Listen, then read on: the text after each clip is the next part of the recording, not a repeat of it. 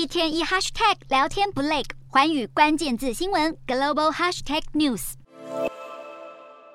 石油输出国组织 OPEC 和盟国组成的 OPEC Plus 决定十月开始减产。每日产量削减十万桶，这也是 OPEC 从二零二一年八月以来首次下调产量。OPEC 这项让各界出乎意料的决定，也引发了国际油价大幅回升。纽约商品交易所西德州中级原油十月交割价上涨一点九五美元，来到每桶八十八点八二美元。伦敦北海布伦特原油十一月交割价攀升二点七二美元，来到每桶九十五点七四美元。OPEC 通常每个月会召开一次部长级的会议，来决定下个月的产量目标。但是近期呢，因为市场担忧全球经济，前景，特别是国际原油价格震荡走低，促使了 OPEC 决定十月开始进行象征性的小幅减产，来协助稳定油价。只是近期内可能牵动油价的潜在因素很多，包括七大工业国集团 G7 打算对俄罗斯石油定定价格上限，以及西方国家可能放宽对伊朗的制裁，伊朗所生产的百万桶原油可能在未来几个月再度流入市场等等，油价走势恐怕还有待观察。